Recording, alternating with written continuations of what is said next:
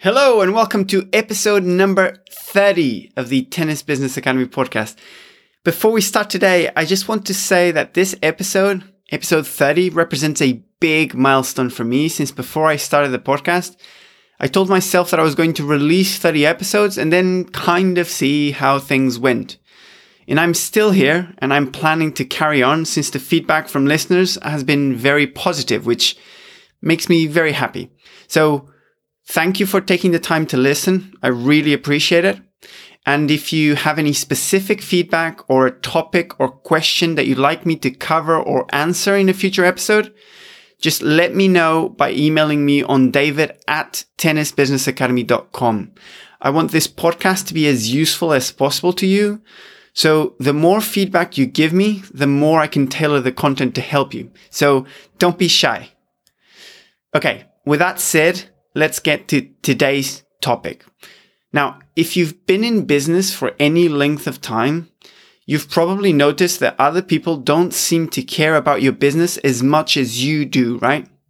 I mean, if you own or run a business, you want everything to go smoothly. You want everything to be perfect. You want every player to enjoy their tennis, every parent to love what you do for their kids, every committee member to think that you're amazing and to support you 100%, and every person you employ or work with to always be professional and to always work as hard as humanly possible.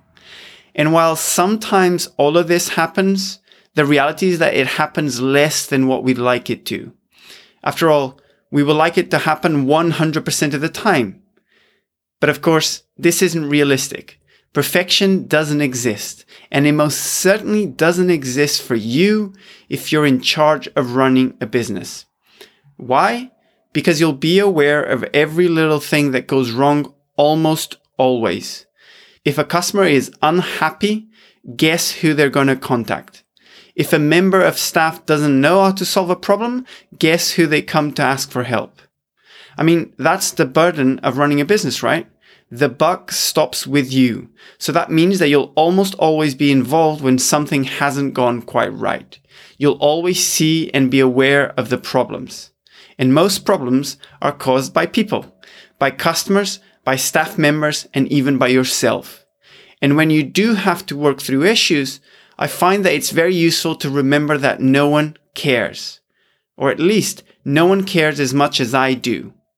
Sure, if you're lucky, you'll find people who will care nearly as much as you do, like your significant other or your family or a good friend or even a great employee. But realistically, no one is going to care as much as you do. No one will be willing to put as much into your business as you will. And this is important to acknowledge, I think. Because if you're expecting other people to care as much as you do, you'll be perpetually disappointed and frustrated. And that's really no way to live it will put a strain on yourself and your business. I mean, if you're a coach, your committee probably won't care as much about how many kids you got playing on your coaching program as you will. The coach that works for you won't take care of the equipment as well as you do, or they won't want to work extra hours without getting paid. Or sometimes a player will take advantage of a generous offer and then leave without even so much as a thank you and so on and so on. You get the idea. It would be great if none of that ever happened, but it does. And it does because people care about your business less than you do. For us, it can sometimes feel like the end of the world. And for them, it's just something that they haven't even thought about. It's such a small thing in their world that they haven't even noticed it. Okay, now, why am I telling you this? Why am I recording a whole episode on this topic? Because I get a lot of emails and have a lot of conversations about exactly this. How a lot of us in the industry who are doing our best to grow our businesses and the sport with it get frustrated with how other people are behaving. And like I said earlier, as far as I'm concerned, that's no way to live. So, what should we do about it? I propose three things. The first one is to be aware of it to be aware that expecting other people to care about your business as much as you do is setting yourself up for aggravation and frustration. That's never going to happen unless you give them 50% ownership. And even then, it might still not happen. So be aware of this and stop trying to get everyone to care as much as you do. It's a waste of energy. The second thing, and perhaps the most important one, is to learn not to take things personally. Don't take it personally when a player leaves to another club or another coach. Don't take it personally when a coach doesn't work as hard as you'd like them to. Or when a parent doesn't thank you when you go above and beyond for their kid. Don't take it personally when a committee member shows you one way or another that they don't care, or when a club member seems to be making your life difficult on purpose. As much as possible, do what you can to remain unemotional, to remain cool and rational. Even if what happened is unfair, even if someone is being a complete and utter idiot. Because the reality is that taking things personally does not help the situation. Reacting emotionally and without thinking is not really that conducive to coming up with good solutions and responses to problems. And at the end of the day, if the goal is to succeed in business, then what you want above all are good solutions and responses. Now, there are limits, of course.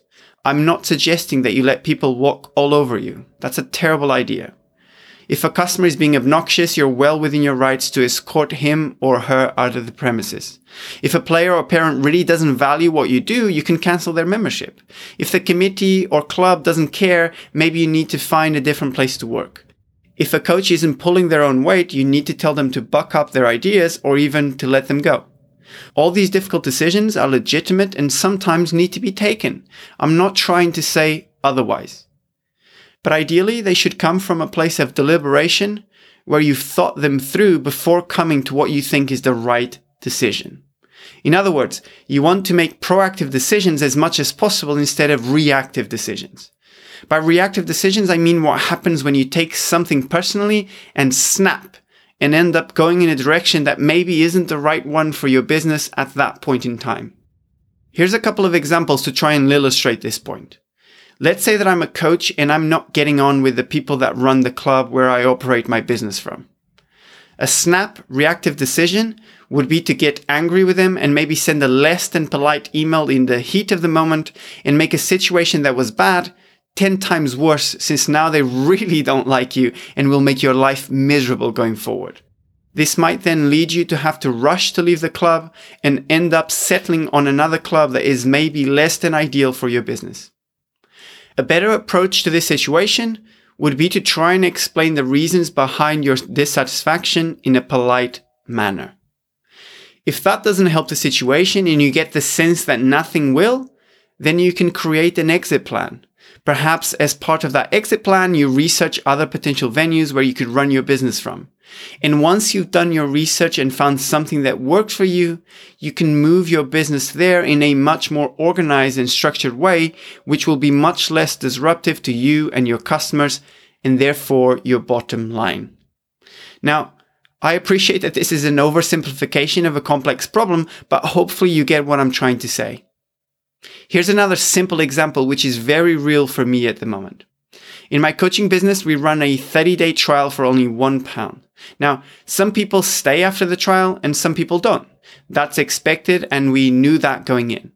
But still, it hurts when someone cancels. And since we've had this offer going for quite a while now, we've had dozens of people canceling after their 30 days run out. And if I'm being completely honest, on a bad day when we get three or four emails coming through of trial list canceling their membership, for a split second, I do question if we should keep doing. But then I remember that a bad day is just a bad day. And making decisions based on a few cancellations is not the right way to approach this problem.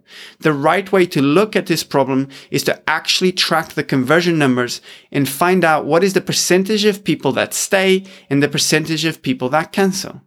If that percentage is above what we think is acceptable, then we should keep doing it. And if it isn't, then we should change it.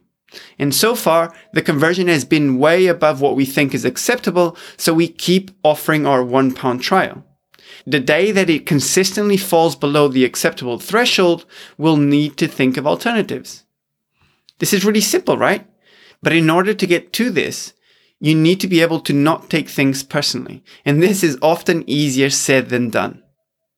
Okay, Now, the third thing that I suggest you do is to keep consistently selling your business to everyone involved. And I obviously don't mean to actually sell your business to a buyer for an agreed sum. I mean sell as in communicate all the good things that you're doing to all the people that you'd like to care about your business. Because sometimes people don't care simply because they don't know the good that you're doing for them. Sometimes a good, solid, consistent PR campaign is all that you need to do to get more people on your side. Find a way to communicate the positives regularly with all the stakeholders that you know play a part in helping your business move forward. These will be your players and parents, your committee, the people that work with you, and anyone else that you want to know what's going on in your business.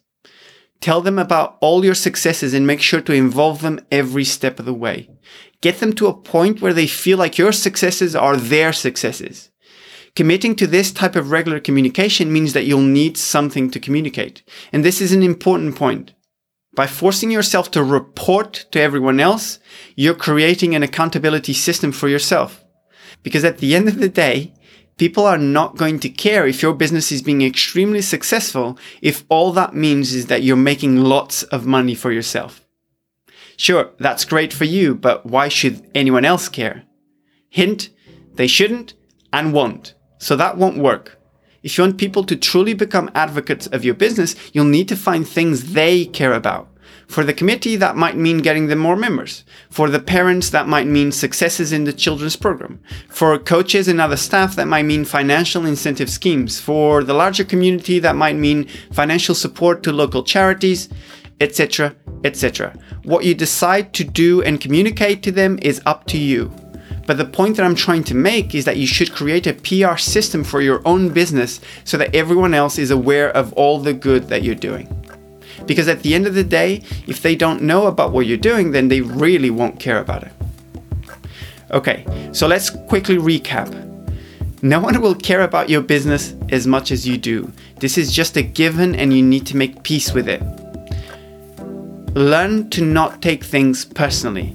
This doesn't mean let everyone walk all over you, of course not, but it means learning to step away when necessary and making decisions based on logic and long term goals rather than in the heat of the moment.